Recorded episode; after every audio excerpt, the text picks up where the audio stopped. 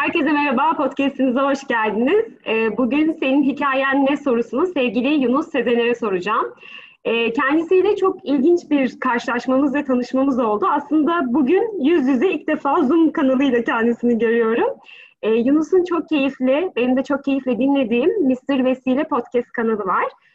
orada çok güzel böyle kendi çevresinden tanıdıklarını vesaire davet ediyor ve hikayeler paylaşıyor. Aslında benim podcastime çok paralel e, bir süreci var.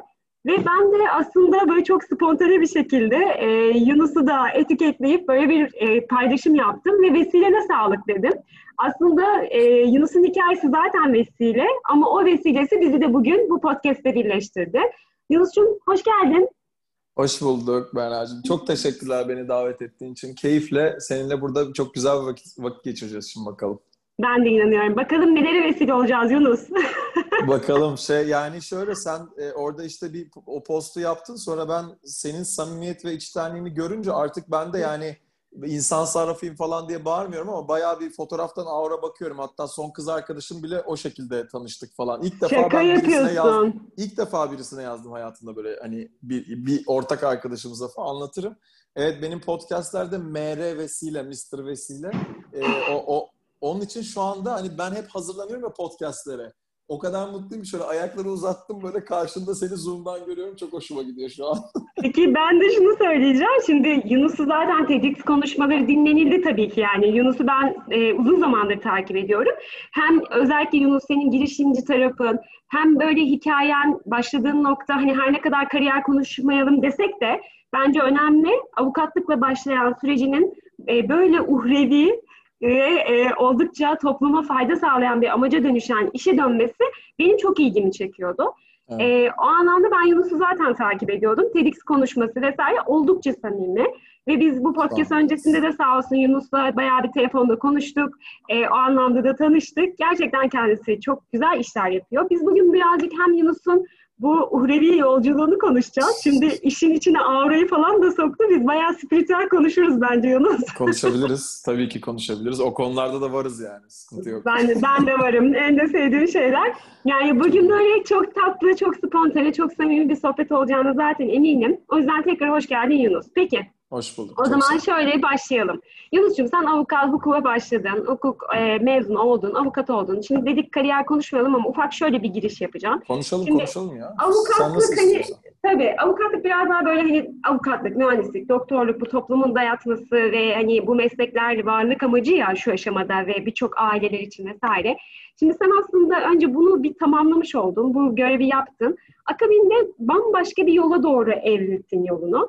Ve eminim ailen, toplum vesaire bununla alakalı e, bir tepki vermiştir. Ve TEDx konuşmanda da bahsetmiştin. Evet, Hem evet. konuşalım. Yani senin bu yolun nasıl evrildi? Ne oldu da e, Yunus ben artık avukatlık yapmayacağım ya. Ben daha farklı insana, topluma amacı e, olan güzel bir iş yapacağım dedi. Vesile olmaya ne zaman karar verdin? E, söyleyeyim. Şimdi şöyle bir kere bu hani kariyer çok konuşmayalım mı diye benim sana daha önceki telefonda sormamın sebebi şuydu. Ben podcastler dinliyorum. İnsanları e, bayağı dinliyorum, bayağı gözlemliyorum. Hani gözle veya kulakla gözlemliyorum. Çok fazla kendilerinden bahsediyor insanlar genelde. İşte ben şunu yaptım, bunu yaptım vesaire. Diğer insanlar da dinliyor. Bir yerlerden belki ilham alırlar. İşte herhalde diye kendilerini anlatıyorlar da yani onların hepsi bir yerlerde yazıyor zaten.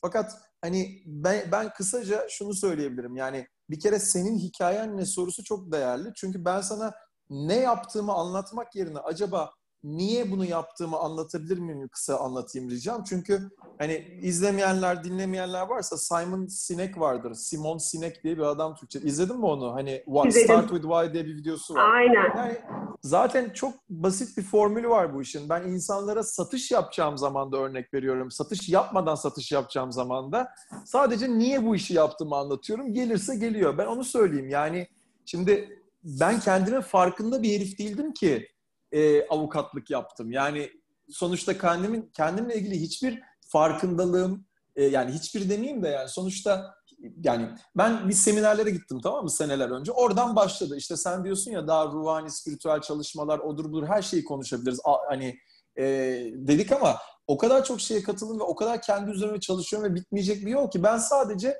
bugün en temelde nerede olduğuma baktığımda aslında geri dönüp baktığımda vesile kelimesi benim için çok önemli. Onu söyleyeyim. Bak benim bir hayat vizyonum var. İlk cümlesinde şu yazıyor. Ben Yunus Sezener. Vesile olmanın değerini keşfetmiş. Vesile olmak yoluyla tüm insanlığa fayda sağlamayı vizyon edilmiş bir adamım diyorum. Tam böyle başlıyor. Şimdi bu niye yani Tank Up yani benim şirketim işte tencere kapak biliyorsun bana vesile. Yani benim insanlara vesile olmama vesile aslında. Çünkü bana zaten sen gelsen desen ki Yunus şuna ihtiyacım var destek olur musun? Gerçekten o an, o an aşırı bir yoğun falan değilse ben kıçımı sıkıyorum herkes için bir şeyler yapıyorum zaten. Böyle bir tipim. Ve ben bunu en temelde dönüp baktığımda üzerine senelerdir çok çalıştığım onay takdir ihtiyacı, öz sevgi eksikliği, öz şefkat eksikliğini doldurdum, doldurdum, doldurdum kendi içimde. Baktım ki benim doğalımda varmış zaten bu vesile olma hayali. Yani ben zaten bugün de vesile olduğum arkadaşlarıma lisede de vesile oluyordum. Aslında TED'in en önemli cümlelerinden biri o aslında. Ama o ne kadar duyuluyor bilmiyorum. Çünkü orada geçiyor aslında. Ben bunu zaten yapıyordum. Sonra kendimin farkında olmadığı için başka şeyler denedim. Sonra tekrar özüme dönüp kendime vesile olacak bir şey yarattım. Ha şimdi kendime dönüp bakıyorum. Bu hayatımızdaki en önemli konulardan bir tane, biri. Hatta ilki bence. Yani en önemli seçim partner bence. Yani Kesinlikle. iş değil bence. Tamam mı? Kesinlikle. E şimdi bir de buna vesile olmak için ben kendimi paralıyorsam, öyle söyleyeyim, saçları beyazlatıyorsam burada insanlar için. Çok kolay bir iş yapmıyorum çünkü. Ben bunu kendim seçiyorum. Bu arada bu yapılacak bir iş falan da değil. ama günün sonunda bence değil bu arada gerçekten. Ama ben şimdi bunu nasıl kitlelere taşırım onu da hayallerimi gerçekleştiriyoruz şu anda. Onu da konuşuruz. Senin sorduğun sorunun cevabı evet. Bir kariyer var. İşte baktığında LinkedIn'de işte avukat adam 3 sene avukatlık yapmış, headhunting yapmış, yönetim danışmanlığı yapmış, 7 senedir 6,5 senedir bu işi yapıyor falan. Güzel bunlar da. Ben sana ne dedim ilk telefonda? Yani ben bundan 8-10 sene önce işte Üsküdar Amerikan'da okumuş, yok işte Koç'a gitmiş, Almanya'ya gitmiş, okumuş bir adam olarak bir baltaya sap olamayacak birçok kişinin gözünde bir adamken kendime dönüp kendi üzerime çalıştım. Ben ancak insanlara bunu söylerim. Dedim ki ben değişime, dönüşüme açık olmaya çalıştım ve bunu yapınca baktım ki bunun bir sonu yok. Her zaman ileri götürebiliyor bizi. Özellikle negatif geri bildirimin çok önemli olduğunu düşünüyorum burada. Kesinlikle. Ve ben, ve ben her gün insanlara negatif geri bildirim veriyorum. Her gün birilerine. Alan alıyor, almayan beni seven böyle sevsin diyor. Ben hiçbir zaman onu demiyorum. Ben hani benim hikayem değişime dönüşüme açık olmak aslında anlatabildim mi? Onun için de bu yaptıklarım sadece bir yaptığım şeyler. Günün sonunda ben sana söyledim hatırlıyor musun? Yani hep şey diyorum bu ara. Uçaktan baktın mı gözükmüyoruz bile. Onun Aynen o kadar küçük. Hani, aynen ben öyle aşırı bayağı iddialı bir herifim biliyorsun. Hani böyle evet. bir şeyler yapıyorum ediyorum. Bir taraftan da çok e, göz önüne de çıkmıyorum bazen falan filan ama yani bu kadar iddialı bir herifken de biliyorum ki aslında hani mütevazı olmak isteyen de bir adam değilim de yaşıyoruz gidiyoruz işte. Bir yandan da günün sonunda olay sadece şuna geliyor. Benim bugünkü hikayemin en temelinde şu var. Do your best and the rest is none of your business. Yani elinden gelen en iyisinden yapabileceğim başka bir şey yok. Onun için ben şu anda seçtiğim şeylerde elimden gelen en iyisini yapıyorum. Kendi sağlığıma da dikkat ediyorum. Ben böyle bir adamım. Ama ben şunu yaptım, bunu yaptım diye şimdi 20 dakika insanlara anlatmayayım bence. Çünkü isterlerse okurlar onları zaten. Ya şöyle Yunus, e, gerçekten bir kere de şuna katılıyorum. E, senin önce özüne dönmen, senin önce özündeki süreçleri iyileştirmen lazım ki başkalarına fayda sağlayasın. Bu anlamda şunu çok merak ediyorum. Yani senin aslında çok böyle dediğim gibi toplumun gayet toplumda saygın bir mesleğin var. E, ailen var vesaire var. Aslında her şey böyle toplumun istediği normlarda. Ben şunu çok merak ediyorum. İnsanın dönüşüm yolculuğu bir olay olur ve o olayla başlar. Yani Yunus'un hikayesi nerede başladı ya? Yunus ne zaman özüne bakmaya başladı? Ben bunu çok merak ediyorum. Evet. Yani böyle şey gibi ya ben hep böyle bir şeyler söylüyorum arkadan yanlış anlamayacağını biliyorum. Böyle işte film Rahat artisti gibi Yunus şöyle bir adam. Üçüncü Yunus var ya. Ya sen, sen, de bana, değil. sen de bana gözünü seveyim sen de bana böyle şey ben bunlara tepkili falan değilim de hep böyle işte Yunus şöyle bir adam falan demek istemiyorum yani şu anda ama ben, şöyle söyleyeyim. Yani o görev bana ait işte evet. sen diyeceksin. Tamam ben e, şöyle söyleyeyim bir tane cümle duydum bir gün nerede duyduğumu hani uzun uzun konuşmaya gerek yok ama cümle şu bence benim değişim ve dönüşüm en çok orada başladı. Evren hareketi alkışlar düşünceyi değil. Bunu hep söylüyorum zaten birçok yerde düşünceli düşünceler geliyor da o düşüncelerle beraber onu yapmak. Yani ben işte çok saygın işler yapabilen, işte önce avukatlığı sonra beyaz yakalılığı seçmiş bilmem ne bir adamken Ya, ya bu arada ben MBA yaptım. MBA'de bir hocam vardı. İki çeşit insan var diyor. Bir risk taker'lar var diyor. Bir risk averse'ler var diyor. Yani risk alacak insan var diyor. Almayacak insan var diyor. Şimdi mesela ben çok risk aldım da artık daha mantıklı risk alabilecek seviyelere getirdim kendimi. Yani ben hep harekette kalmaya kendime söz verdim. Ne olursa olsun doğru yanlış hatalarla beraber hareket etmeye devam edeceğime karar verince sadece düşündüğüm bir şeydi yani. Ben ha nerede değiştirdim ve bunu yaptım diye sorarsan şöyle bak şimdi senelerdir düşünmemişim belki bunu. Çok enteresan. Ee, bizim bir kurduğumuz bir grup vardı. Hareket Candır diye. Ee, bu bir şey adım adımdan sonraki evet. o zamanlar böyle evet koşu grubu belki bilirsin işte onun Biliyorum. su falan benim aslında yani. Oo bak bunu bilmiyordum. Aynen. Süper. Şimdi biz orada insanlarla beraber işte düzenli bir şekilde koşular, e, yaklaşık 680 bin lira yakın sosyal sorumluluk projeleri yaptık falan o dönem. Evet. 3-4 sene içinde, 5 sene içinde. E, sonra da bir de böyle insanlar için çok sosyal bir yerde orası. Ya ben böyle çok gözlemci bir herifim. Yani çok aşırı meraklı biri değilimdir. Merak çok değerli. Bütün dinlediğim podcastlarda ona geliştirmeye çalışıyorum kendimi de. Çok gözlemciyim tamam mı? Yani göz, gözlemledikçe, insanlara baktıkça şunu gördüm. Yani bugün e, birçok kişinin spor salonlarına bile, bunu bir kere söylemiştim bir yerde, e, sevgili bulmaya gittiği bir ülkede yaşıyoruz tamam mı? Yani onun asıl asıl motivasyonu bu aslında o insanın. E, koşu grubuna da baktım ki insanların yüzde 40'ı, 50'si, 60'ı belki benim hayatıma biri gelebilir mi diye geliyorlardı. Ve biz burada 200 kişi kahvaltı falan ediyoruz bu insanlarla her hafta. O kafalardayız. 150-200 kişi o dönemde. Etrafa baktım böyle dedim ki ya insanlar böyle arada bir şeyler arıyorlar falan filan da bu aradaki şey koşu olması yerine ben zaten bunu yapıyordum ben olsam ne olur acaba bu? Yani ben olsam referans kişisi ne olur? Yani biraz daha hızlı gitse bu, insanlara zaman kazandırsa ne olur deyince onun üzerine evrildi yani aslında. Yani bana e, dank ettiği yer sonunda bir fikir buldum. Ben hareket edeceğim.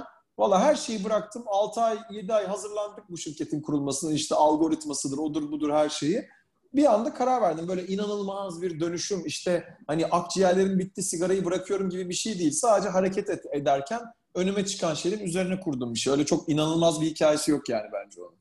Ben çok başka bir hikaye bekliyordum. Yalan söyleyeyim. Hani böyle aman Allah'ım şunu yaşadım bu oldu falan diyeyim. Yani ya bu... ben hikaye uydur, uydurulabilir de ben hikaye uyduran bir tip değilim. Uyduran. Orada ol, olmadıysa olmaz. Tamam. Yani şöyle e, zaten şu açıdan da keyifli Yunus. Mesela ben hep onu düşünüyorum. İnsanların dönüşümleri mesela acı insanı dönüştüren bir şey bence. Eğer şanslıysan dönüşürsün. Orada fırsat vardır ve alırsın. Bu, bu normal bir dönüşüm bence. Ama bir de normal düzende dediğin gibi hareketle e, başlayan süreçle senin o sinyali alıp dönüşmen bir bambaşka farkındalık. Yani bu bence kıymetli bir şey.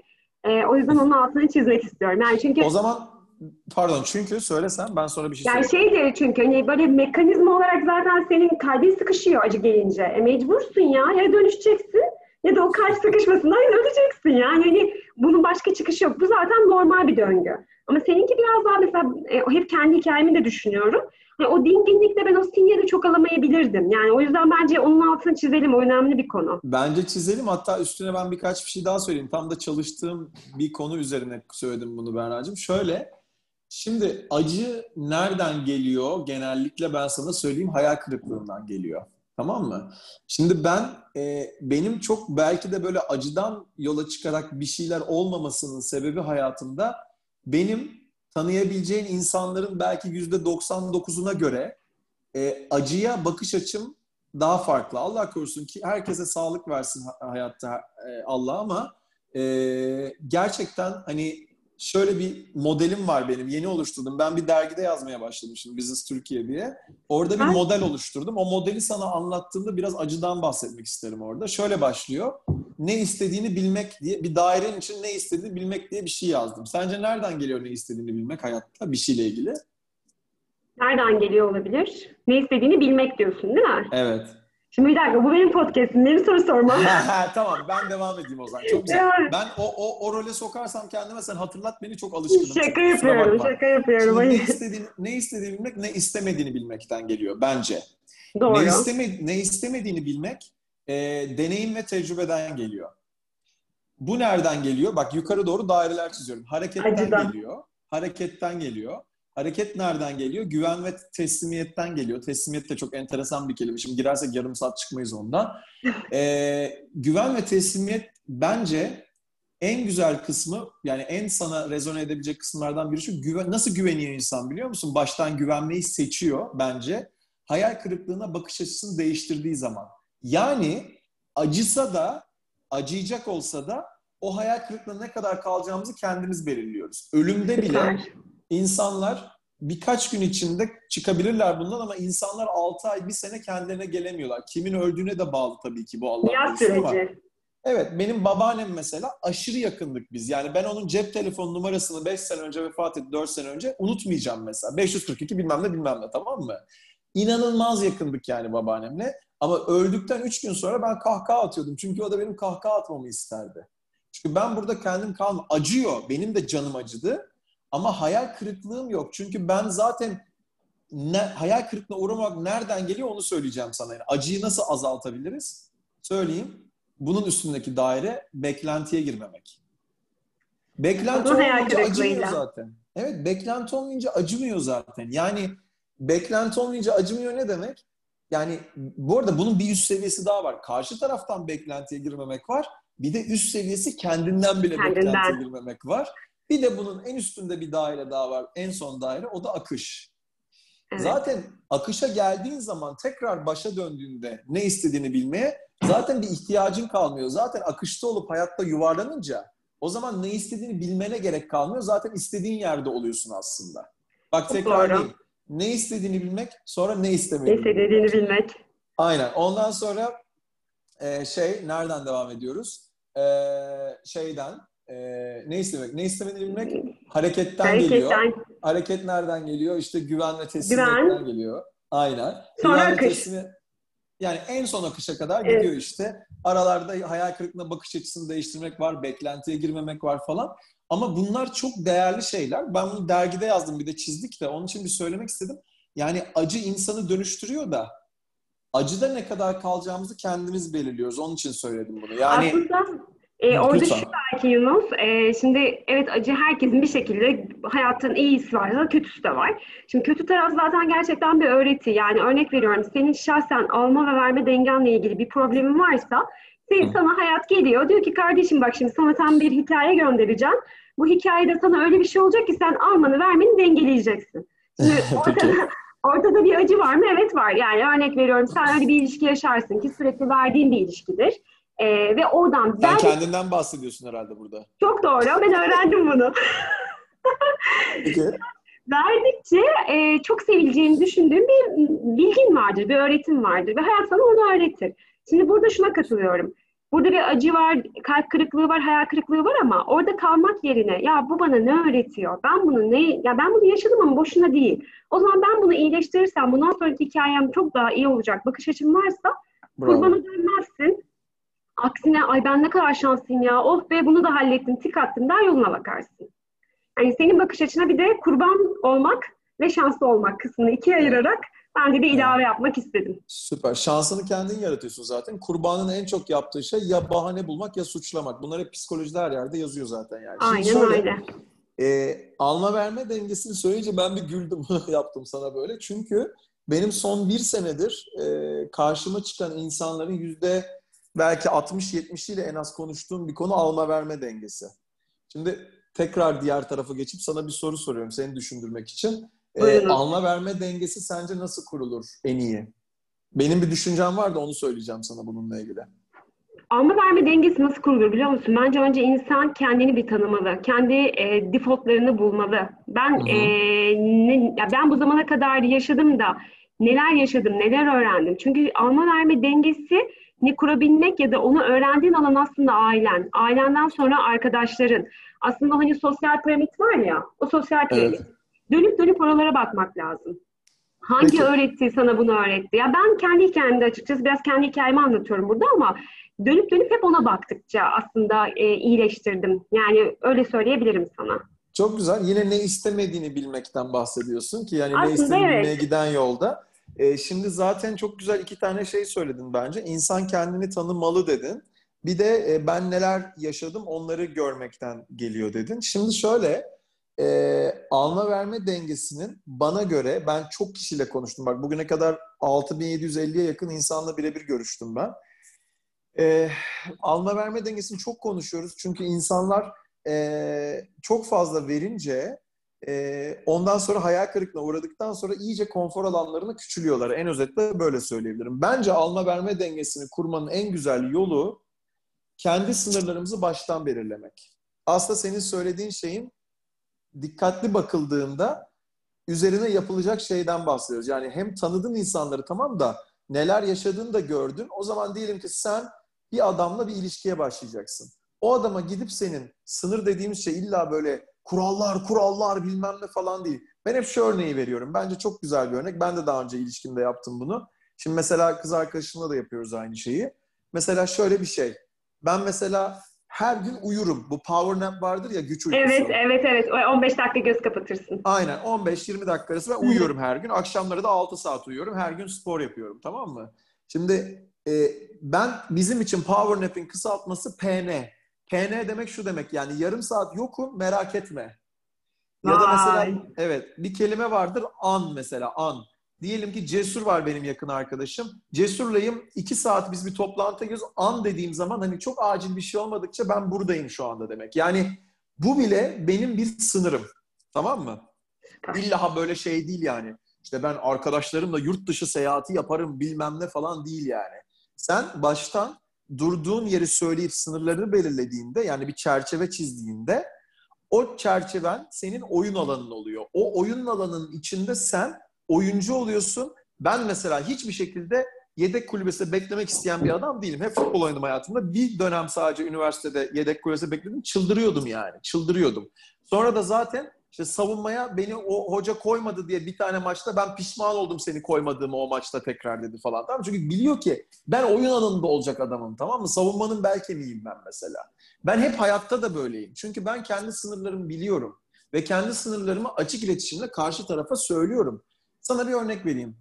Şirkette diyelim benim bundan işte Ayşe Arman röportajlarından falan önce 4-5 kişi çalışıyordu aynı anda tamam mı? Ben yöneticilik falan yapmıyordum zaten. Hiçbir sınırım yoktu. Ve bu insanlar insandı ve çok tatlı insanlardı. Benden belki daha tatlı insanlardı. Ben çok tatlıyım demeyeyim de. Neyse bu insanlara ben eğer dersem ki okey siz bir gelin başlayalım. Senin şunu demen başka bir şey yani. Bizim tatil günümüz 10 gündür kurumsal firma gibi cuma gününü saymayız demek başka bir şey. Bir de ha okey siz yaparsınız istediğiniz zaman tatil demek başka bir şey. Bu sefer çünkü onlar insan olduğu için ya da ben insan olduğum için aynı şeyi yapardım. 25 gün tatil yapılıyor mesela ama iş etkileniyor. Çünkü ben bir sınır koymadım. Anlatabildim mi? Sınır koymadığımızda karşı taraf kötü biri olduğu için ya da illa alıcı biri olduğu için değil, biz aslında çok verici olduğumuzdan değil de çok net olmadığımız için verici olmuş oluyoruz. İyi ve iyi insanlar olduğumuz için, garsona iyi davranacak insanlar olduğumuz için. Konu bu yani bence. Peki sence şöyle bir şey de olabilir mi? Ben mesela çevremi de çok gözlemliyorum. Ee, kendimi de tabii ki gözlemliyorum. Biraz biz bağımlı ilişkiler kurmaya da çok alışırız. Yani hani bu biraz hani sınır koymak bence bağımlı ilişki, bağlı ilişki vesaire bununla çok entegre. Yani örnek veriyorum bir ilişkide kişiler yanında sürekli görüşmezse o kişinin gideceğinden sonsuz bir endişe duyuyor. İşte bu bağımlılık. Yani bu bağımlılık acaba bazen de şunu düşünüyorum. Mesela Avrupa'ya bakıyoruz ya da farklı kültürlere bakıyoruz. Ya sanki adamların böyle derdi yok. Bizim Türk toplumunda bu tarz dertler de daha, çok daha fazla. Yani bu birazcık böyle sosyolojik bir olgu gibi geliyor bana. Yani bizim ailelerimiz öyle alışık ki aman evladım sakın ha gurbete gitme, aman evladım sakın ha şunu yapma falan. Hani biz böyle büyütüldüğümüz için e, hep şeyi biliyoruz. Evet ben ailemin yanında olmalıyım. Hep X'in yanında olmalıyım ki beni sevsin. Yani ciddi bir bağımlılık var bu sınırla alakalı. Sen ne düşünüyorsun? Yani sınır çizememek entegre olabilir mi sence? Ne entegre olabilir mi pardon? Sınır çizememek, işte e, bu toplumun bu davranış modeli, bağımlılık, bağlılık. Bunun üzerine ne düşünüyorsun? Ya ben hep bağlı ama bağımsız ilişkilerden yanayım. Sağlıklı olan. Ee, bunu yapmak çok kolay bir şey değil. Ee, bağımlılık yine bence beklentiden, varsayımlardan geliyor. Ee, çünkü bak yine açık iletişimde olduğun zaman sen nasıl bir ilişki kurmayı hayal ettiğini söylemediğinde yani genelde şöyle oluyor insanlarda çünkü. Ya bir ilişki böyledir zaten. Ya da örnek veriyorum. İşte bugün girdiğimiz ilişkiler 30 seneden çok öncekinden göre çok daha farklı ama ya bir ilişkiye girdin mi, evlendin mi zaten mutlaka sadık olacak herkes falan. E, böyle bir dünya yok ki anlatabildim mi? Bu da konuşulmuyor. Böyle bir dünya Neyin yok. taahhüdünü veriyoruz? Ha, neyin Evet. taahhüdünü veriyoruz ya da vermiyoruz. Bu bir taahhüt olarak da değil. Yani benim hayalim böyle bir ilişki demek başka bir şey. Ben sana bağımlılığın nasıl, bağımlılıktan nasıl çıkacağımızı söyleyebilirim ama bağımlı ilişki kuran kişiyi tabii ki gözlemlediğimde inanılmaz bir bağımlılık var. Yani ben hala internette falan gördüğümde beraber insanlar Instagram sayfası açmalarını falan çok e, nasıl diyeyim yani bana çok olasılıkları azaltan bir şey gibi geliyor. Yani böyle boğazına kadar gelirsin bir insanın yani günün sonunda. Evet çok kültürel olarak çok daha bağımlıyız. Çok daha normal bir şey işte aile kültürleri, işte ne bileyim bu pre-arranged marriage'ler işte o modern görücü usulü benim yapmaya çalıştığım gibi aslında bizim kültürden gelen bir şey. Böyle şeyler olan bir, bir yerde bizim paktlarımız mesela Berlin'e göre çok farklı. Ya da Dubai'ye göre ya da Japonya'ya göre çok farklı. Ama biz bağımlı olmayı seçen bir ülkeyiz. Bunun en temelde olay bence anne baba ilişkilerinden geliyor bence. Çünkü e, benim gördüğüm insanlarda, e, yani benim gözlemim e, ve aslında birebir gördüğüm bir şey. Bu çok uzun senelerdir ben seminerler vesaire asistanlık yapıyorum. E, Türk kadınlarında genellikle çok fazla değersizlik hissi var. Senin eminim kendini değersiz hisseden bir kız arkadaşın vardır. Bir tane vardır en azından Mutlaka olmuştur. o değerli olma hissini dışarıdan bekliyor yani. Anlatabildim mi? Halbuki kendi içinde doldursa onu o zaman ben nasıl dedim öz sevgi. Ben kendim sevilebilir bir adam olduğumu fark edince zaten dışarıdan sevgi beklememeye başladım.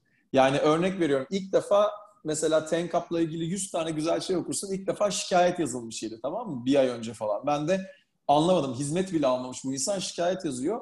Valla şöyle söyleyeyim umurumda bile değil biliyor musun? Çünkü umurumda değil derken tabii ki bir cevap orada hakkı doğuyor bana.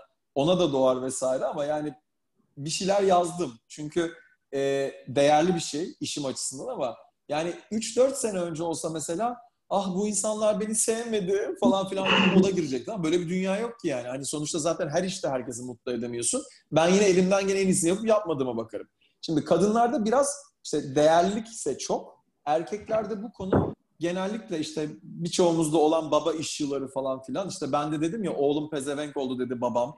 Şimdi bambaşka bir kafada falan bence ama e, işte TED konuşmasında onu söyledim. Evet evet. Bizim bizim tabii ki böyle babalardan, annelerden yetmiyorsa bir şey onlara yetersizlik hissimizin çıkması da çok normal. Senin biraz önce o işte aileler falan dediğin şey bu. Ama işte bunlardır bizi bağımlı yapan. Biz çocuklarımızı yetiştirirken onların yetersizlik hislerini tetikleyecek şeyler yapmak yerine ya da onların farkındalıklarını kendilerine getirmek yerine bunu yani hiçbir şey yapmazsak onlar tabii ki buralara gidebilirler ya da kendi farkındalıklarına dönmezlerse benim anca birkaç sene önce başladığım bir şeyden bahsediyorum. Ya ben geçen ne diyorum biliyor musun Yunus? Ya bu toplumun diyorum iyileşmesi için bence önce anne baba olmadan önce insanların öz e, öze dönüşlerine başlamaları ve onu tamamlamaları sonra da psikoterapi testlerinden falan geçmeleri anne baba olmalı falan diyorum yani. Evet, bu şey Skandinav ülkelerinin bazılarında yapılıyor zaten. Ee, Süper. yanlış hatırlamıyorsam Finlandiya'da yapılıyor.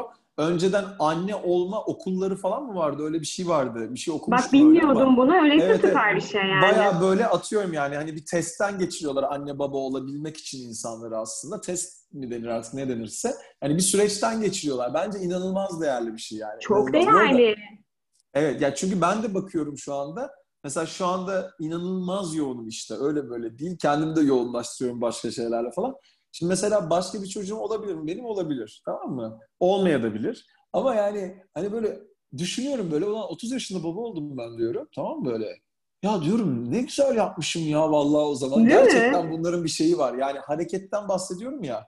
Yani hiç düşünmemişim o zaman. Ya ben bunun sorumluluğu alırım demişim zaten. Çünkü çok dikkatli bakarsan zaten inceleyip sık dokuzan bir şey olduğu olmuyor. Ben sana söyleyeyim yani. Hiç, Zaman da hiç. çok çabuk geçiyor. Deneyeceksin, göreceksin, kendi yolunda deneyim kazanacaksın. Peki, Tenkap'a dönelim. Şimdi Tamam. Tenkap çok ulvi bir uygulama. Kendisini seviyoruz. Bu toplumun çok Tamam. ihtiyacı var. Çünkü kapitalist düzende bu kadar çok çalışan kadınlar, erkekler bence eşlerini bulmakta sıkıntı yaşıyorlar. Ee, bu ihtiyaçtan da doğdu. Aslında bu birazcık senin hayat amacından da doğdu. Biraz senin Tamam. ufak hayat amacını konuşalım. Biraz da Tenkap Tamam. neler yapıyor, ondan konuşalım. Sonra zaten Tamam. yine devam ederiz. Tamam. Ee, yani benim aslında e, vesile olurken hayalim hep insanların da dönüşümü bir yandan. Kendimin de dönüşümü. İnsanlar sadece onlara böyle birilerini tanıştırma hizmeti veriyorum diye zannediyorlar birçok zaman ama genelde öyle olmuyor. Gelince görüyorlar onu. Yani Tenkap şöyle, e, çok kutsal bir iş bence. Herkesin bir algısı var tabii ki. Çünkü e, bizim ülkede çok fazla kurban olmayı seçen insan olduğu için e, bir şey olmadığında çok az oranda bir insan da bana birini bulamadı diyor. Tamam mı? Böyle bir modele giriyorlar falan. Biraz oradan giriyor işte. Lütfen. Hani olumlu her şeyi söylerim. Ailemden böyle oldu, işte yakınım şöyle oldu, çocuklar böyle oldu. Bunları demek çok güzel de. Günün sonunda şöyle oluyor. Mesela buna 3 sene önce bir yerde oturuyorum. Biri geldi dedi ki bana e, Yunus dedi sen dedi ha ben Tenkap'ı biliyorum sen o Tenkap mısın dedi. O Tenkap mısın? O Tenkap. O Tenkap aynen evet benim. İşte benim arkadaşım senden hizmet almış da birini bulamamışsın onu dedi. Tamam Ben de bütün böyle hani hayalim gerçekten mutlu olabilir mi bu insan? Olacaksa olsun diyerek şey diyorum. Diyorum ki nasıl şimdi peki var mı biri diyorum. O da diyor ki bana ya yok biri zaten onun biri olamaz ki diyor falan tamam mı? Ee, ben ne yapayım? Aynen. Şimdi bir girişimci olarak ilk senelerde aslında ben e, belli bir kaygıyla ve endişeyle aslında e, birçok challenge aradım kendime. Şimdi mesela dün bir kadınla bir görüşme yaptık. Kadına ben bayağı üzerine gittim yani tamam mı? İşte o şikayette de bu yazıyor mesela işte kriter almıyor, bilmem ne yapmıyor falan. Lan kriter niye alayım zaten? Sen kendi kafanı bir şeye kodlama ki aç bir kendini anlatabildim. Ben senin için söylüyorum bunu iş yürüsün diye değil ki. Kadınla konuşurken mesela kadın diyor ki inanılmaz tatlı bir kadın. İşte diyor ki ben diyor şu kilodayım diyor ama bu kiloda olsam iyi olur diyor tamam mı? Ben de diyorum ki evet diyorum bence sizin kalite bayağı kaliteli bir kadın bu arada. Sizin kalitenizde birinin size şans vermesi için diyorum. Bence de öyle olursa 6 kilodan bahsediyorsa bence olasılıklarınız artar diyorum. O da diyor ki ama imaj çok kötü bir şey hayatta diyor. Öyle sevecekse beni hiç sevmesin diyor mesela tamam mı? Ben de diyorum ki ona evet ama olan bu diyorum. Yani siz 6 kilo verseniz olasınız artacak. Sadece sayı olarak artacak dedim diyorum falan tamam mı? 20 dakika bunu konuştuk. E, haklı çıkmayıp aslında beraber mutlu olmak için bence de yol aldık ama biraz böyle haklı çıkmalara doğru gitti olay. Ondan sonra kapattıklarımız iki saat sonra bana inanılmaz güzel bir teşekkür mesajı yazdı. Yani benim bir ya. derdim var bu konuyla. Ya benim Tenkap'la ilgili oturup sana Tenkap'ı söylüyorum. Tenkap'ta insanlar geliyorlar. Ben birebir birkaç kişiye hizmet veriyorum. Bir sürü kişi bize başvuruyor. Artık böyle burnu havada bir şekilde değil ama seçiyoruz biz de kime şans. Yani kime e, şöyle diyeyim şans yanlış kelime oldu. Kimin bu yani kimin challenge olmadığını, kimin benim yanımda olacağını, kimin benimle beraber güven ve teslimiyetli bir takım olacağını ben seçiyorum diyeyim yani. Tamam mı? İsterlerse. Çünkü bunu bir şirket yapabilir, 10 kişi çalıştırabilir. O da bir seçim. Ben öyle yapmayacağım hiçbir zaman bu şirketi. Burası benim okulum çünkü. Benim bir asistanım var. Dışarıdan gerekirse işte bir şeyler gitmezse Aydoğan'dan destek alabiliyorum. Orkun var, Yaz var, Ayşe var falan. Onlar da dışarıdan destek alabiliyoruz kişiler. Çünkü benim enerjim inanılmaz uyacak diye bir şey yok. Ben bir senede bir insanın karşısına gerekirse 6 kişiye kadar çıkarabileceksem bu hizmeti veriyorum. Süper. Ee, evet ve öncesinde de fotoğraflardan tut, işte profillerden tut her şeyi nasıl birbirlerine aktaracağımı da biliyorum. Ve ona göre yapıyorum bunu. Ve başta da böyle inanılmaz bir bilmem ne süreci falan filan diye bir hatırlatmalar diye bir şeyim var. Bu çerçevede oyunumuzu oynayalım mı diyorum insanlara. Bazısı inanılmaz güven ve teslimiyette benle kalıyor. Bazısı bir iki tane date'den sonra bu bana göre değilmiş Yunus diyor. Ben de lütfen sabırlı olun desem de beni duymuyorlar. Çünkü bunlar da insanlar. Ben de belki orada alacağım bir geri bildirim var. Alacaksam da alıyorum. Yani böyle bir süreç ve ben kendi sosyal çevrenin dışından insanlara durmadan yeni insanlar görerek ve ben bence yüzde yetmişi benim datam bu arada. Yüzde otuz bir algoritma sistem falan var da bu işin bir matematiği yok bu işte hareket var, bu işte yeni insanlarla tanışıp ne iste ne istediğini bilmeye gitme yolu var aslında, akışa geçme yolu var. Aynen. Konu bu yani aslında. Tenkap'ta az çok bunu yapıyoruz. Ben artık buradaki dataları, buradaki içgörüleri alıp nasıl bunları kitlere taşıyabilirim az çok bunları üzerine çalışıyorum. Ama e, inan bana e, çok aradayım. Hani bu işte çok böyle atıyorum 10 kişiden 3-4 tanesini mi buraya davet edeyim gerçekten diye. 5-6'lardayım. Çünkü hani 7-8-9'ları zorlamıyorum. Bazı insanlar çünkü hiç hazır değiller bence. Hiç değiller Diyecek. yani. Aynen öyle. Ama ben orada şey ben orada bir iki konuştuğumda kesinlikle beni duymayacaksa çünkü ben objektif aynı olmaya çalışıyorum insanlara. Burada kendim işim yürüsün diye yapmıyorum. İkinci kez söylüyorum bunu. Ama insanların öyle algıları da var. onlar için ben diyorum kriter koyuyorsunuz da sigara içmesin diyorsunuz da sigara içen kişi kim? Yüzde 55-60. E o zaman ne oluyor yani? Bir tane sigaradan bunu söylüyorsun 50 tane konu var. Biraz aç kendini kendi seviyende, kendi kalitende birileri çıkacaksa çıkacaksa karşına bir de ben senin için çalışacaksam Aynen, buyur gel diyorum. Konu bu yani. Ama benim bir derdim var yani sana söyledim. Yani evet. dert ediniyorum ben. Gerçekten insanların bir şeyini dert ediniyorum. Onu da konuşuruz bugün içinde seninle zaten. Valla güzel olur. Ben şey geçenlerde Simyacı'yı bir daha okudum böyle. Bu farkında bu yaşlı falan okudum böyle. Hı hı. E, orada diyor ki işte elmas e, işçisi var böyle sürekli çalışıyor, dinliyor, dinliyor, dinliyor. Artık öyle bir noktaya geliyor ki adam bırakacak artık. Çünkü hiçbir şey bulamıyor. O arada işte simyacı e, taş oluyor ve adam o sinyali o taşı alıp e, şeye daha doğru atıyor ve attığında elmas çıkıyor. Şimdi aslında bu bir metafor. Şu aslında sen orada e, simyacı modeline girip e, yol, yolda hazır olan ve yol mücadelesi veren insanın son noktasında aslında e, o taşı atansın. Yani orada sen evet. simyacı görevindesin. Şimdi evet. hali hazırda yolun başında daha yola hazır olmamış, e, daha yol noktasına gelmemiş bir insana sen istediğin kadar dağına taş at, daha elmas işlenmemiş ki nereye bulacak o? Yani ben senin biraz hikayeni burada birleştirdim. Direkt Kesinlikle. aklıma geldi şu an. Ya müthiş bir şey söyledim. Ben bir daha okuyacağım. Çocukken okumuştum. Yüzde yüz oku. Ar- Aynen. Armut piş ağzıma düştü böyle sihirli değnekçi çok insan var bizim ülkede. Kimse çok, kusura çok. bakmasın yani. Değil, ha, bir de işin ben... komik tarafı ne biliyor musun? ben vesile olursam da yaşandı bitti saygısızca oluyor genelde ama ben beklemiyorum zaten bir şey insanlarda ama biz böyle bir ülkeyiz yani. Bunu kabul etsin herkes. Tabii, Burası böyle tabii. çok toz pembe bir ülkede falan yaşamıyoruz yani.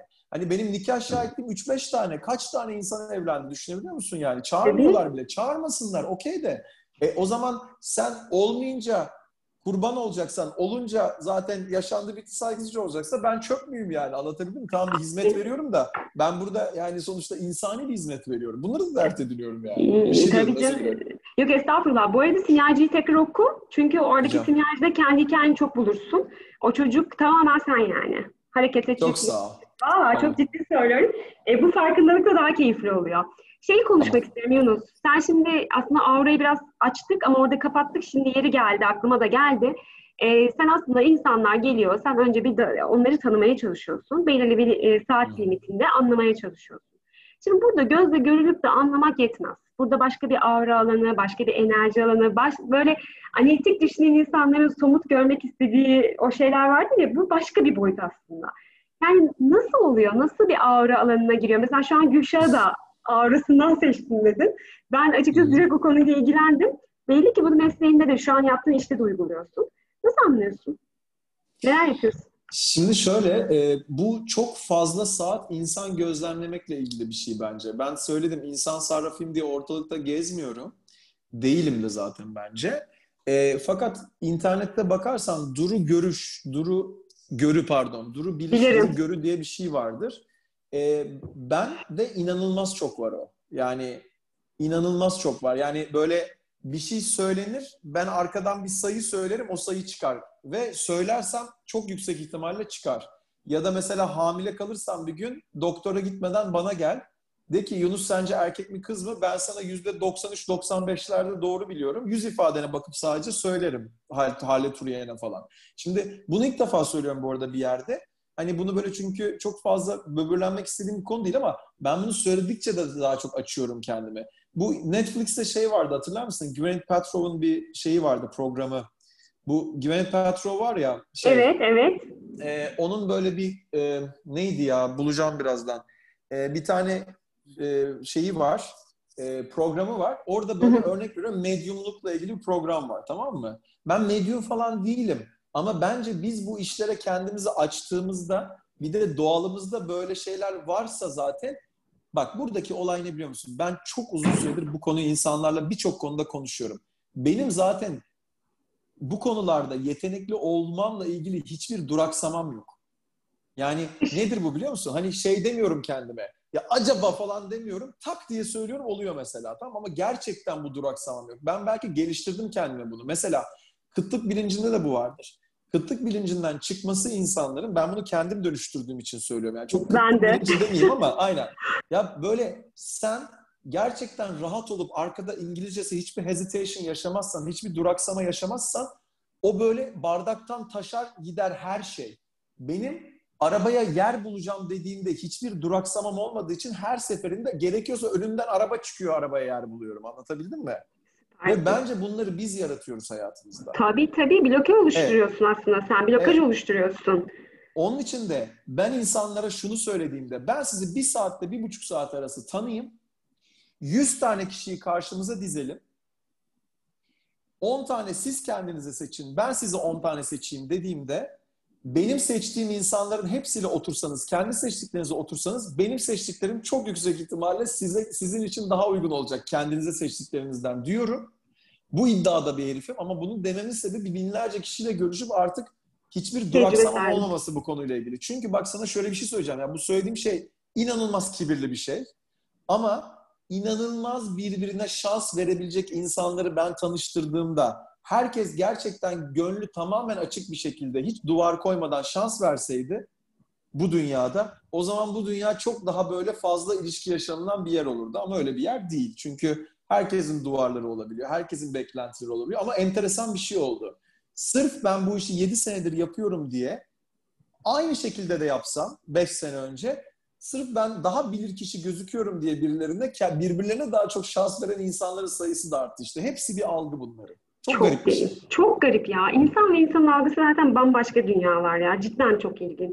Ama başka bir boyutta gördük Yunus'cum yani gerçekten çünkü yani senin yaptığın işte gerçekten sadece e, böyle görüp de belirli şeylerle parametreleri alıp yani ya da algoritma al çalışsın vesaire böyle bir iş değil yaptığın iş yani. Gerçekten iyi analiz, iyi his, iyi hisleri dinlemek, e, onları bir hepsinde kombine edip sunmak lazım. O yüzden merak etmiştim.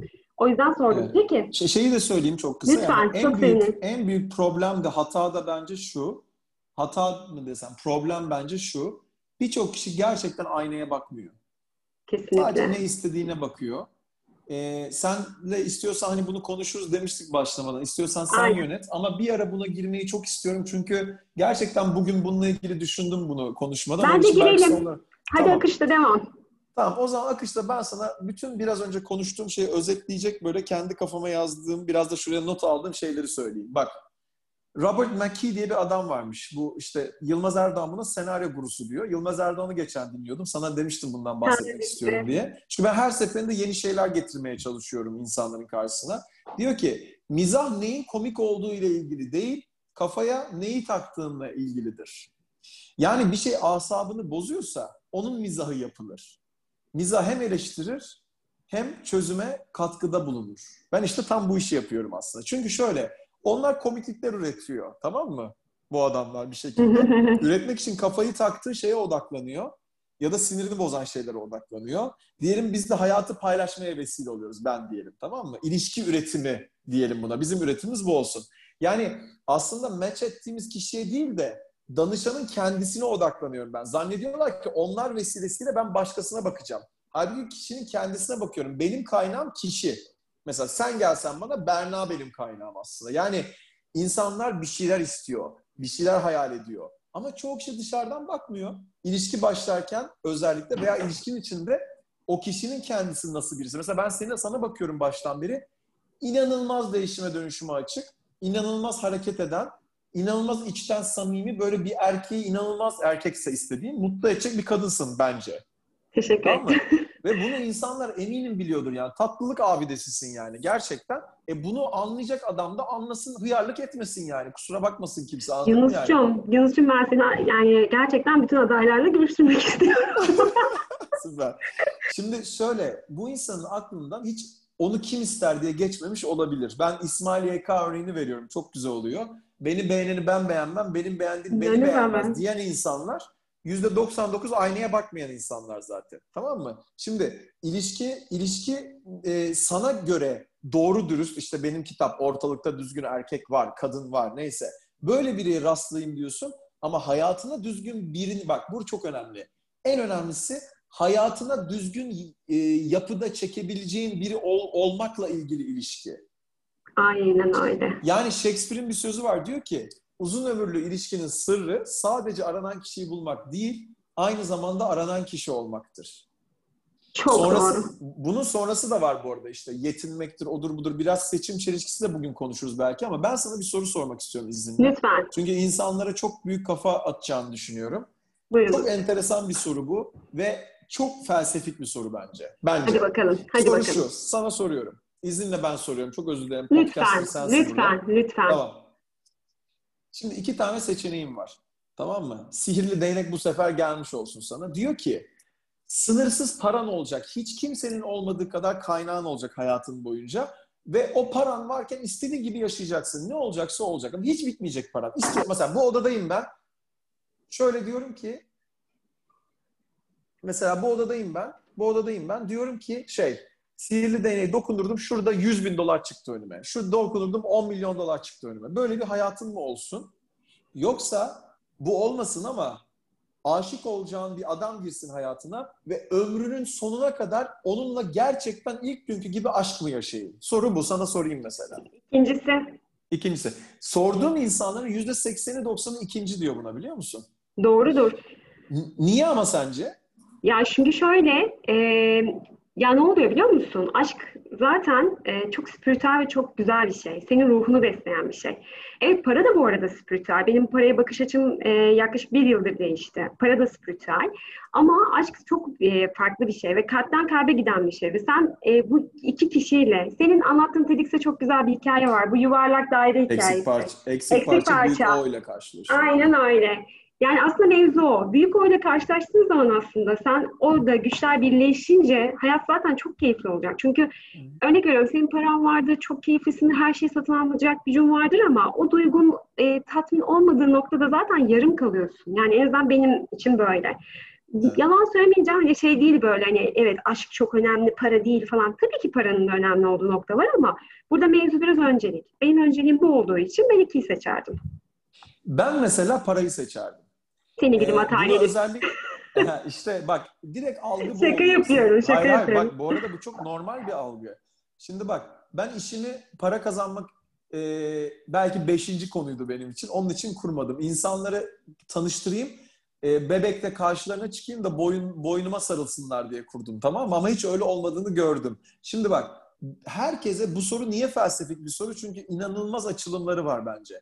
Benim için burada olayın hani aşk yerine para olsun benim oradaki seçeneğim dememin sebebi belki sana çok ya da birilerine kibirli gelecek yine ama ben burada bir tık kibirli bir adamım ondan durmadan bunu kontrol etmeye çalışıyorum. Ama e, böyle insanları mutsuz etmeyecek derecede kibirli bir adam olduğumu düşünüyorum. Neyse e, benim için aşık olmak veya hayatımda ilişki yaratmak hiçbir zaman bir konu olmadı.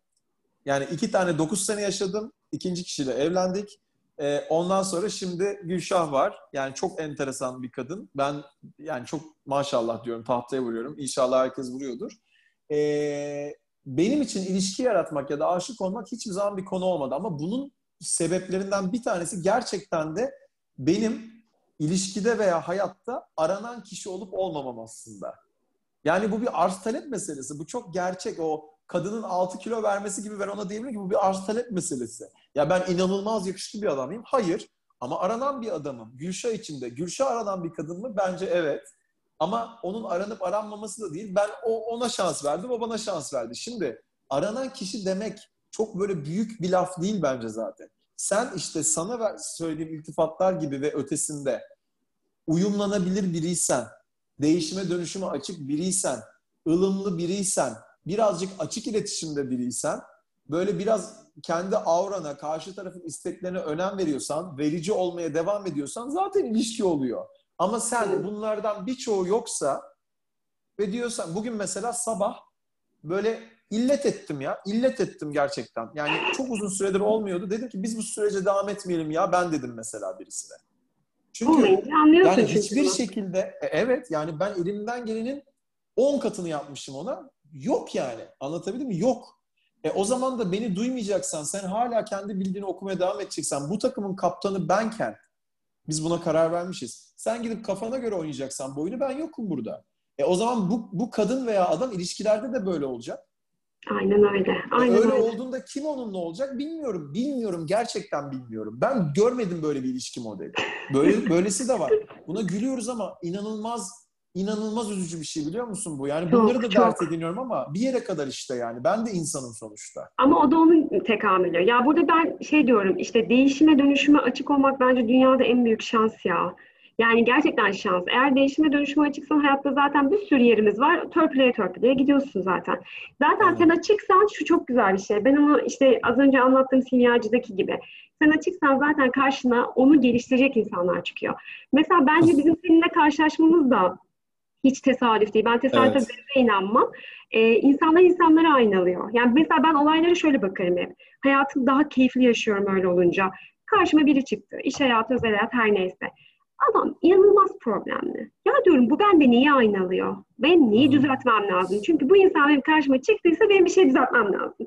Ve gerçekten bu olaya böyle baktığın zaman bir empatik davranıyorsun. İki, bir bakıyorsun karşıdaki insanın da tavrı, tutumu her şey değişmiş.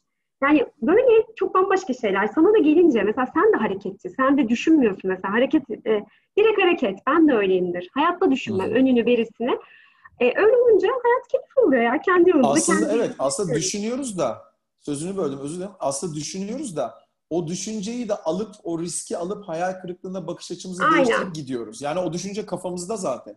İnsanlar yani düşünmüyorsun derken senin bunu demeye çalıştığını farkındayım da düşünmüyorsun deyince o düşünceleri atacağız falan diye düşünüyorlar da atmak falan yok. Onların bizimle gelmesine izin vermek var aslında. Çok böyle bu da felsefik bir şey ama bence çok değerli bir konu bu. Kesinlikle katılıyorum, kesinlikle. Peki, o zaman sana son bir sorumu soracağım.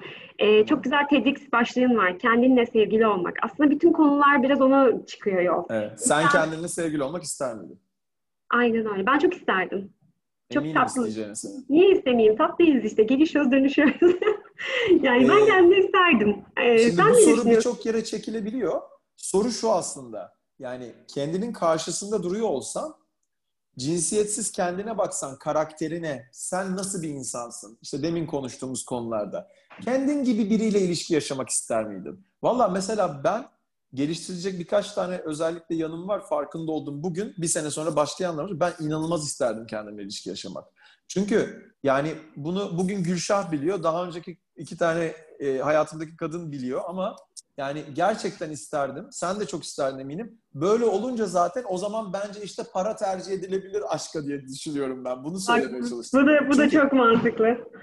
E, evet yani çünkü ha, tabii burada baktığında ortalıkta düzgün erkek var mı? Var. Ortalıkta düzgün kadın denen o düzgün neyse kadın sayısı daha fazla bence. Çünkü ilişki yaşamak isteyen o seviyede kadın daha fazla. Belki senin bir süredir karşıya çıkmamış olabilir. Benim karşıma çıkmış olabilir. Ben bugün bunu söylüyorum. Çıkmaya da bilirdi. Ya da bundan sonra Allah korusun öyle bir şey olacak olsa çıkmayabilir. Ama günün sonunda ben kendimle sevgili olmak istiyorsam o zaman başkaları da benimle sevgili olmak. Bir de burada şey çok önemli tabii. O konuşmada onu da söyledim. Ben masaya neler koyabildiğimin enerjisini dışarı veriyor muyum? Çünkü çok, çok önemli. ben belki süper ilişki yaşanacak biriyim de onun üzerine belki de insanlar hiç görmüyorlar bunu. Benim güzel yönlerimi. Anlatabildim mi? Ya şöyle bu burada senin en uzun podcast'ın olacak herhalde. Ben biraz baktım. Ay olsun. Ama ne yapayım konular önemli. Bir şey söyleyeceğim. Herkesin derdi bu konular. Bak sana söylüyorum çevremde insanlar var. Gayet insanların şu konuştuğumuz konular herkesin derdi. Herkesin. Tamam. Benim de hayalim ne biliyor musun?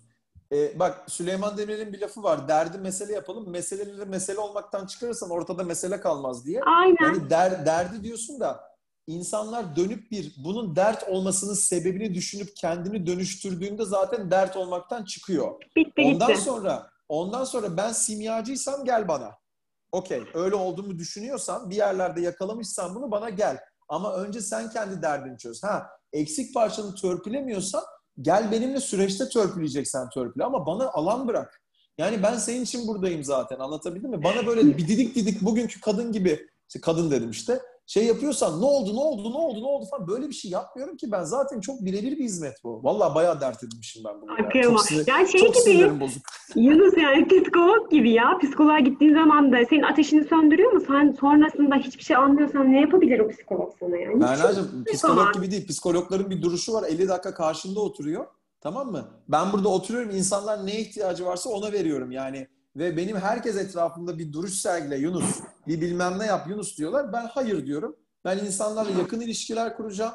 Ben insanlarla kurduğum ilişkide mehter marşı gibi bakacağım işime. Yani iki ileri bir geri değil de benim güvenmeyi seçtiğim ve bu sürece başladığım kişiden dokuz tanesiyle ileri giderim. Bir tanesi gerekiyorsa kendisi geri götürsün kendisini. Ne yapayım yani? Ben buradayım zaten onun için. Aslında bunu görmek istemeyebilir. E o zaman da ben işte o mehterliler de ileri gidiyorlar ya bu böyle zaten böyle dümdüz ileri gidecek bir iş değil. Onun için zaten Değil. yapılacak bir iş değil diyorum. Değil. Bunların farkına varmazsan. Değil. Böyle bir şey. Valla Yunus'cum bugün için sana sonsuz teşekkürler. Ben, Ben de yani çok teşekkür ederim. çok uzun zamandır böyle çok keyifli sohbet yapmamıştım. Gerçekten çok teşekkürler. Yani bugün bende de böyle bir sürü reseptör açıldı yani şuralardan şuralardan Çok falan böyle. Ee, inşallah bunu dinleyenler de fayda sağlasın. Benim de çok e, önem verdiğim bir şey. Senin adına çok sevinçliyim. Yani insanın işinde anlam bulması çok güzel bir şey. Yaptığın iş de çok keyifli. Ee, sen- sana nasıl ulaşabilirler? Sen Ya bana ten, ten, yer mi? ten- tencere kapak kom'a da girebilirler. Tamam. Tencere kapak kom'dan isteyen WhatsApp'tan yazsın, isteyen telefon etsin, isteyen formu doldursun. O form çok yararlı oluyor tabii ki. Tamam. Ama biz biz işte orada baktığımızda artık formdan bile veya ilk konuşmalarımızdan bile az çok kimleri mutlu edebileceğimizi görüyoruz. Bu insanlarla ilgili bir şey değil. Bizim sistemimizdeki olasılıklarla benim görüştüğüm insanlarla ilgili bir şey. Yani tabii ki onlarla da ilgili de asıl olarak benim olasılıklarımla da ilgili. Burada kaç kişi olduğu, işte e, kaç kadın var, kaç erkek var, kaç bin kişiyle görüştüğünden öte olay sen mesela karşıma gelsen ben direkt sana bir teklif yapardım. Çünkü senin zaten karşına çıkabilecek insanlar var bu hayatta. Çünkü sen Berna'sın. Anlatabildim mi? Yani şimdi ben seni karşında görüyorum. İnsanlar dinleyecekler bizi ama Zoom'da. E, yani sen sensin ve ne diyeyim yani ben uzun süredir senin kadar gönlü açık bir kadın görmedim mesela. E senin Çok teşekkür sana biri, sana biri de vesile olsun zaten. Olurlar da. Olurlar yani sana vesile. Elini taşın altına arkadaşlar eminim koyuyordur. Bugüne kadar bir süredir olmamış olabilir. Yoksa ama bundan sonra tak diye olacak. İki sene sonra zaten sen bunu dinlediğinde buna poponla güleceksin inşallah yani. İnşallah söyleyeyim. inşallah. Valla şöyle söyleyeceğim. Yakın çevremden bir arkadaşım vesile oldu. Vesile olduğuna pişman oldu. O yüzden bu sefer bir müddet çevrem vesile olmayacak. Ee, yani ben de belki seni okuyamamış olabilirim o konuda ya da o kişi vesile olurken belki karşı taraf bir tepki göstermiştir falan bilmiyorum ama Belki Sonuçta bu işler- ya bilmiyorum ama günün sonunda ben işte zaten e, o riski herkes için alıyorsam alan bir kişi olarak çok güçlü kuvvetli durursam zaten duracağım burada. O güç kuvvetini de kazandığım yer gerçekten keyifle senin gibi konuşabildiğim insanlar. Bana gelecek olan öyle gelsin vallahi yani böyle Daha muhabbet olsun. edebileceğimiz gelsin. Ya bu görüşmeyi onlar için ilk bir görüşmem var benim. Onlar için bu görüşmeyi onlara yarayacak şekilde hani benim bir şeyleri illa anlattığım değil de yapmak isteyen kişi ilk görüşmemize gelmek için başvurabilir tabii ki. Ben de onlara e, şey yaparım. Elimden gelince dokunurum hayatlarına. Bu arada e, Mr. Vesile podcastlerini mutlaka dinlemenizi tavsiye ediyorum. Ben zaten bütün hepsinin linkini e, podcastinde belirteceğim. E, ol. Tenkap linkini de aynı şekilde. E, umarım maksimum insan fayda sağlasın. Yunus'cum tekrar teşekkür ederim. İyi ki varsın. Ben teşekkür ederim. İyi ki Çok karşılaşmışız. valla. Günümü açtı, şey yaptın. Sen de benim günümü Sağ aydınlattın. Sağ ol. o zaman teşekkür ediyorum. Çok öpüyorum seni. Sağ ol. Ben de öpüyorum. Bay bay. Sevgiler. Sağ ol.